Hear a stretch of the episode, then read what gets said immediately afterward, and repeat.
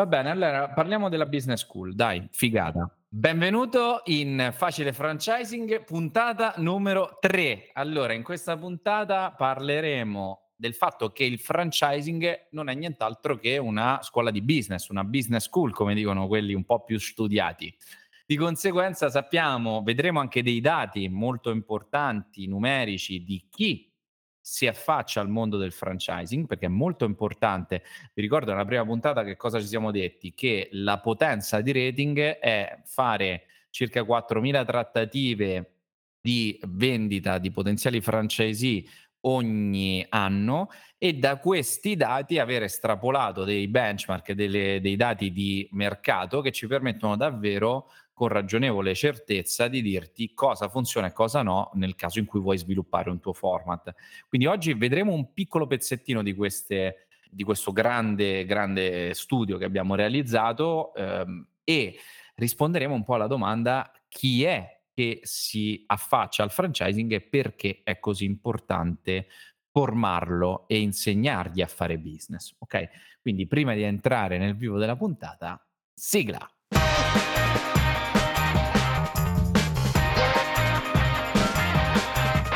Facile franchising. Bentornato, eccoci qui, siamo in un tema veramente caldo che è quello del franchising come business school e è un tema davvero fondamentale. Perché?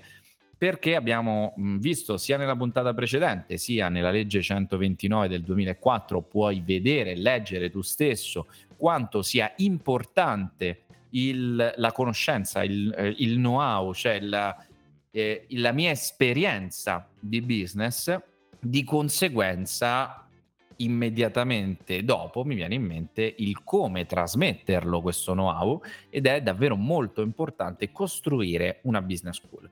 Quindi in questa, in questa puntata ho eh, l'onere e l'onore di volerti dare delle linee guida per costruire una business school, un'academy interna che è un'attività di estremo successo che vediamo proprio come eh, costante in tutte le reti che ehm, una volta lanciate stanno consolidando e portando veramente al successo i loro francesi e i numeri delle loro reti. Ad esempio faccio il, l'esempio di edilizia acrobatica che abbiamo intervistato ormai diversi anni fa, ma siamo sempre in contatto con, eh, con Anna che si chiama anche come è mia figlia, quindi Anna Marras che saluto con grande piacere e loro hanno fatto della formazione davvero il punto di successo di tutto il progetto edilizia acrobatica, quindi anch'io vorrei trasmetterti con questo podcast nei 20 minuti che passeremo insieme come costruire questa formazione. Ok? Quindi la prima cosa importante, quindi partendo da un foglio bianco, immaginiamo di partire da un foglio bianco. Il, il punto chiave di una formazione efficace è avere un organigramma, quindi un disegno dell'organizzazione scritto ben chiaro davanti agli occhi per dividere i moduli formativi in base ai ruoli, ok? Quindi avremo ad esempio un organigramma tipico di, un, uh, di un'attività in retail del franchising è un responsabile, quindi il classico store manager o il manager di filiale, nel caso in cui magari l'attività è per esempio dei servizi alle aziende, quindi abbiamo il manager di filiale, a volte può essere lo stesso franchisee o una persona di forte fiducia del franchisee, sotto al manager di filiale un responsabile commerciale e un responsabile tecnico. Questo generalmente è proprio la base di un'attività. Oppure nel caso magari di un retail ancora più, più semplice, questo responsabile tecnico e commerciale è la stessa persona. Ad esempio, faccio l'esempio del negozio d'abbigliamento, dove il commesso è sia un tecnico che un commerciale. Oppure, ad esempio, nel mondo del food abbiamo cucina e sala, che sono il tecnico e la cucina, la sala e il commerciale. Quindi questo più o meno è l'organigramma base. Quindi si parte da questo organigramma base. A questo organigramma base cosa va aggiunto? Va aggiunto l'organigramma di casa madre.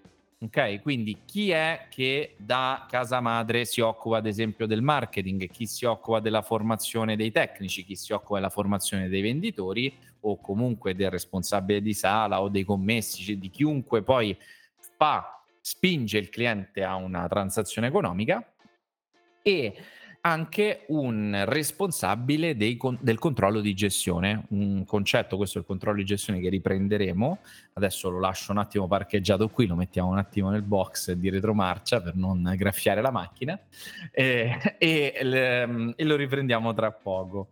Quindi immagina appunto una squadra di calcio, c'è l'attacco, c'è la difesa, c'è il portiere, ok, c'è l'allenatore, ognuno ha un ruolo. Oh, se non ti piace il calcio, la pallavolo, eh, non prendere il golf perché lì sei da solo. Eh, prendi uno sport di squadra, ok? Immagina uno sport di squadra. Quindi eh, in uno sport di squadra eh, i vari giocatori hanno dei vari ruoli e c'è l'allenatore che è un po' lo store manager o eh, il francesi.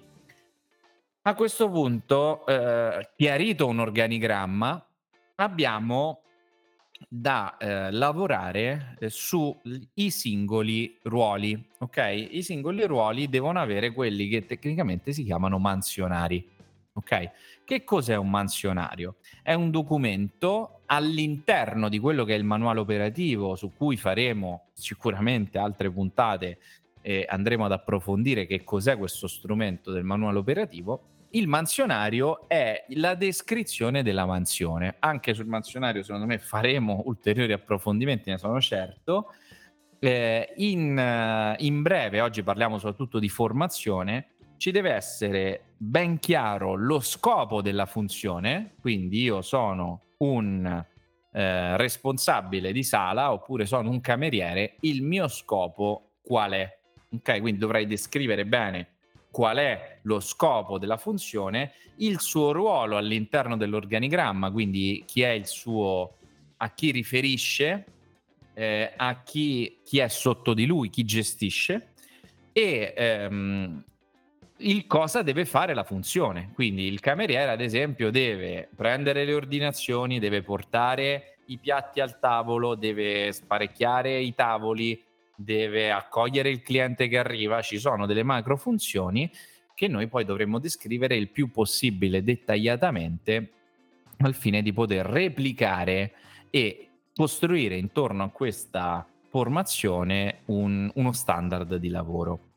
Eh, questo vale per tutti, quindi ho fatto l'esempio del cameriere, vale per chiunque altro. Eh, la fine di un buon mansionario è una statistica, cioè un indicatore numerico che paragonato settimana, un mese su mese o giorno su giorno eh, mi dà eh, un indicatore di performance, quelli studiati lo chiamano KPI, no? Key Performance Indicator, yes, one on macaroni, what's American boy.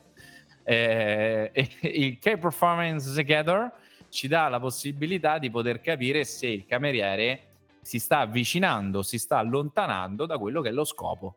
Quindi un mansionario è un po' come se fosse una sorta di, di piramide che deve stare in equilibrio non sulla base ma sulla punta. La punta sono i risultati e quindi se io carico bene i pesi e i contrappesi sopra riesco a stare in equilibrio. No? Un po' l'equilibrista con la sua barra che cammina sulla, sulla corda eh, eccolo qui che è il nostro, ehm, il nostro ruolo, no? quindi il, l'arrivare dall'altra parte del building mi viene perché vedevo un, un, film in inglese su, su, sugli equilibristi, però dall'altra parte del, de, del fabbricato, facendo il passaggio nel vuoto, quello è il mio obiettivo, nell'arrivarci devo essere in grado di comprendere se ci sto andando nella maniera corretta o se sto per cadere giù l'indicatore numerico, la statistica mi dà quell'equilibrio, mi fa comprendere questo equilibrio. Sono come i pesi che mettono in equilibrio quella piramide di cui facevo anche l'esempio poco fa. Quindi, fatti questi mansionari, scritti questi mansionari, descritti il più possibile visivamente, quindi oggi abbiamo tantissime tecnologie, utilizziamole, facciamo del video e-learning, facciamo delle fotografie, facciamo un'area riservata con dei vari accessi per i più tecnologici e più smanettoni che magari hanno anche desiderio di voler mettere qualche soldino su questo progetto, costruiamo dei video mansionari che poi possiamo utilizzare chiaramente. Già oggi sono importantissimi ma li possiamo utilizzare e servono in ottica franchising è necessario è uno degli obblighi di legge avere un, un manuale operativo che va a comprovare quel know-how specifico e utile di cui parlavamo poco fa. Una volta creato il mansionario, è molto importante che ci sia una formazione che non sia frontale, non sia come a scuola, ma che sia una formazione personale, quindi la persona può anche studiarselo in, in, separata sede, si mette da una parte, se lo studia a casa, ma la cosa fondamentale sono i momenti di verifica. Quindi una buona business school in ambito franchising si incardina sulle verifiche. Ok, noi utilizziamo delle verifiche scritte, se abbiamo un software utilizzeremo delle verifiche software all'interno del, del punto. E una cosa molto importante non è soltanto verificare le procedure il giorno in cui glielo insegnate, ma a cadenza regolare, un po' come se perdessimo sempre i punti della patente perché magari parche, passiamo col rosso eh, oppure non so parcheggiamo in doppia fila adesso è tanto che non perdo dei punti sono passato col rosso eh, quasi cinque anni fa ancora ne pago le conseguenze vedi la fretta la fretta quando passi col rosso hai punti. Io ne ho persi pochini, ancora, ho ancora la patente. Però se poi arrivi ad a zero punti devi rifare l'esame. Più o meno deve valere lo stesso, nel senso che ogni semestre o ogni anno è bene fare di nuovo un piccolo esame scritto ai collaboratori per capire l'idoneità o la mancata idoneità di alcune persone in modo da ricostruire attraverso i manuali, attraverso gli interventi specifici, quel know-how che magari si è perso nella quotidianità del lavoro. Più queste verifiche avvengono con cadenze regolari, addirittura potrebbero essere anche trimestrali, più siamo certi che la qualità l'approccio al cliente sia più possibile coerente al manuale operativo che è la nostra Bibbia. Il manuale operativo deve rappresentare lo standard massimo d'eccellenza, quello che gli americani chiamano gold standard, cioè il massimo che si può avere nel, in un ambito di una tecnologia. Ok, ad esempio, non lo so, i razzi di Elon Musk sono il gold standard dei viaggi spaziali perché si riutilizzano, quindi sono quello a cui eh, le persone si riferiscono in termini di design, tantissime persone, per esempio dei design dei siti web, tantissimi si riferiscono al sito della Apple come un gold standard, ad esempio, no? Quindi ehm, il gold standard di un settore, ad esempio nel nostro caso, è il McDonald's. Il McDonald's è il franchising per eccellenza. Tutti ci riferiamo a voglio trasformare la mia attività in un McDonald's, no? E quello un po' lo, lo facciamo, è quello che vuole fare rating nelle, nelle attività che segue, no? riuscire ad inserire quell'impianto gestionale che, che, abbiamo, che abbiamo messo in piedi o che abbiamo visto in queste grandi multinazionali.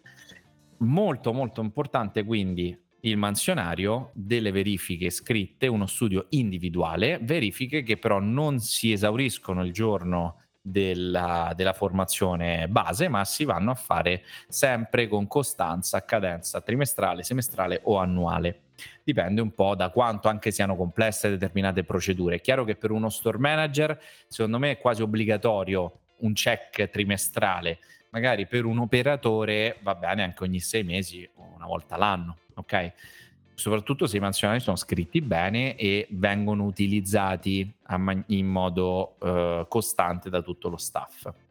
Un altro passaggio fondamentale è eh, quello di tutta la formazione gestionale.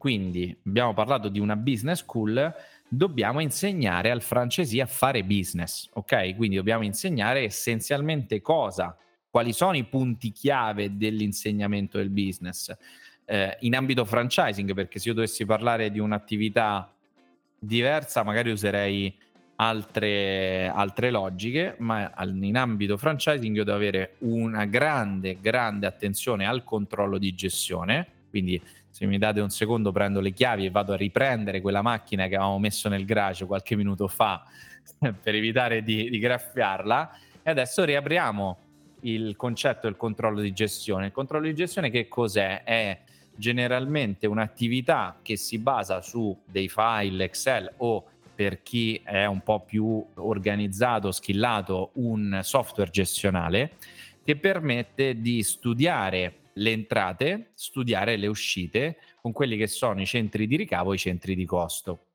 Che cosa significa? Significa che io ho nella mia attività più linee, più prodotti, più servizi, quelli sono i centri di ricavo e in modo predittivo io posso studiarmi la stagionalità, il numero di clienti, in che modo il marketing va a intervenire sulle attività di, di incasso e riesco attraverso un controllo di gestione a fare quelli che sono delle assumption, come si dice, come dicono gli americani, cioè delle idee, mettere giù delle idee, delle ipotesi basate su un record di eh, risultati già passati, già realizzati e eh, costruire delle ipotesi di entrata.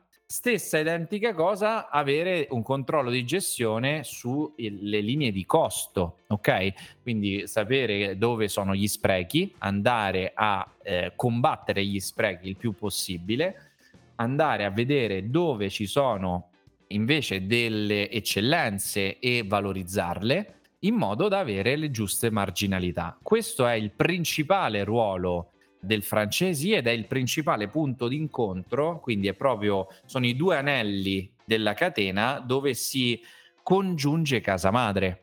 Quindi eh, se il francesi fa un ottimo controllo di gestione che gli avrà insegnato casa madre, se tu non hai un controllo di gestione lo implementiamo con rating, ti invito a eh, fare dei corsi per imparare un controllo di gestione anche basico, anche semplicemente con un solo file finanziario molto semplice, senza andare a a ricamarci troppo sopra, però è importante sapere ogni mese perché mi entrano dei soldi e, e, perché mi sono entrati, cosa l'ha generato queste entrate e perché sono usciti dei soldi e cosa hanno generato queste uscite e quanto ogni singola uscita poi effettivamente mi ha reso e io l'ho trattata come un investimento. Questo è fondamentale. Ok, il controllo di gestione iper semplificato è questo, cioè capire perché mi entrano i soldi come replicare, capire se ogni singola uscita che io sto sostenendo mi sta portando del denaro ed è un vero investimento oppure è, un, è una perdita. Quello è uno spreco.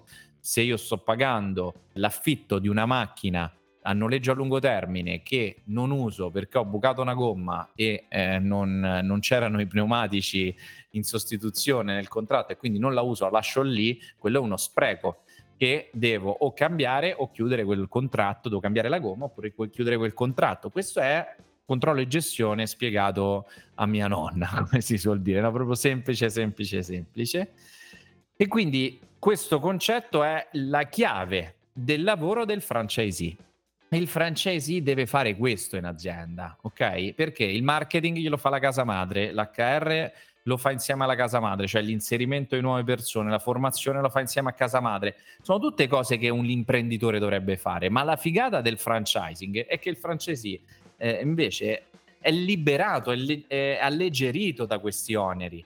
Non si deve inventare la campagna pubblicitaria, c'è casa madre e c'è un franchising, se no perché dovrebbe esistere? Quindi tu come franchisor devi costruire una serie di servizi, poi ne parleremo meglio, perché voglio parlare bene anche di cosa si vende in una fee d'ingresso e cosa si vende in una royalty mensile, come si calcolano. Quindi queste sono due puntate assolutamente molto importanti che potremmo fare anche molto ravvicinate a questa. E è veramente molto molto importante tu quindi come casa madre fornisci dei servizi e incardini tutto il rapporto su questo controllo di gestione. Il controllo di gestione permette di capire dove sono i problemi. Se io ho un dipendente o un collaboratore non performante, dovrò intervenire con la formazione. Ecco qui che la formazione non è più in aula, vengo qui, facciamo i carbonelle, i carboni ardenti, dai, ah che bello, faremo un sacco di soldi, tutti belli motivati. No, eh, la formazione è un'attività sartoriale in ambito franchising, cioè numeri, problematica, intervento. Dopo una formazione iniziale, chiaramente, che ne parleremo nella puntata della fine ingresso, però il concetto base è numero, un KPI, un, una statistica che sta andando nella direzione sbagliata, sta decrescendo, sta eh, in calo, intervento formativo, chirurgico, sartoriale, dov'è il punto dove sta sbagliando questa persona, controllo di nuovo dei numeri, la statistica sta salendo, è uscito da quella condizione, sì, no, Se è uscito, a posto, faremo il check, il tagliando semestrale.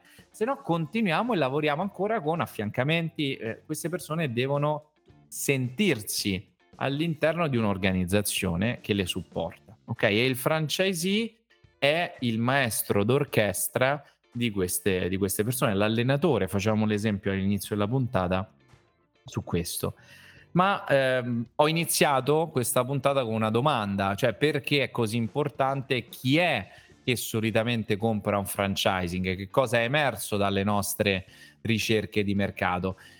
Sono dei dati molto importanti e uno eh, in particolare è quello che oggi voglio condividere in chiusura di questa puntata, cioè il fatto che il 58% dei potenziali francesi, un dato esatto perché lo abbiamo calcolato su 2500 posizioni di potenziali francesi che abbiamo intervistato negli scorsi mesi, gli ultimi sei mesi, il 58% sono dipendenti, quindi persone che non hanno mai fatto impresa. Quindi immagina quanto i temi di questo podcast siano fondamentali per il successo da una parte della tua rete, ma dall'altra parte proprio per accedere al mercato. Perché se io non ho mai fatto impresa, se eh, quasi un lead su due, cioè un contatto su due di quelle che ti chiamano è un dipendente e non ha mai fatto impresa, pensare che lui si debba, debba imparare tutto da solo e eh, non ci sia una casa madre che, che gli dà questo know-how e che lo affianca a trovare il locale, andare dal commercialista, ad aprire l'SRL, eh, tutto questo poi non è vendibile. Quindi costruire una business school intorno al tuo progetto di franchising ti aiuta ad avere successo, ad avere solidità della rete, a evitare che le persone vadano via, ma rende il tuo franchising sotto un piccolo punto di vista, perché poi negli anni, nei mesi scopriremo tanti dati molto molto sfiziosi nell'ambito franchising, ma il primo dato che voglio condividerti oggi è che il 58% di persone che si affacciano all'apertura di un'attività in franchising sono attualmente dipendenti. È molto importante. Se tu non hai una business school interna che fa crescere queste persone, le fa diventare imprenditori, eh, non avrai mai la possibilità di poter essere competitivo ed aprire 50, 100, 30, 30, non so quanti tu ne voglia aprire, ma sicuramente non ti permetterà mai di fare grandi numeri. Ok, quindi eh, applica un po' le, le, cose che abbiamo visto in questo podcast. Spero che possano cost- costituire oggetti di alcune domande che magari puoi postare sul gruppo rating, un gruppo Facebook eh, dove ci scambiamo dei, delle opinioni o delle domande riguardanti sia questo podcast sia il mondo del franchising. Ti invito a partecipare e eh, ci vediamo alla prossima puntata venerdì prossimo, sempre ora di pranzo, sempre su facile franchising. Un abbraccio e ci sentiamo alla prossima.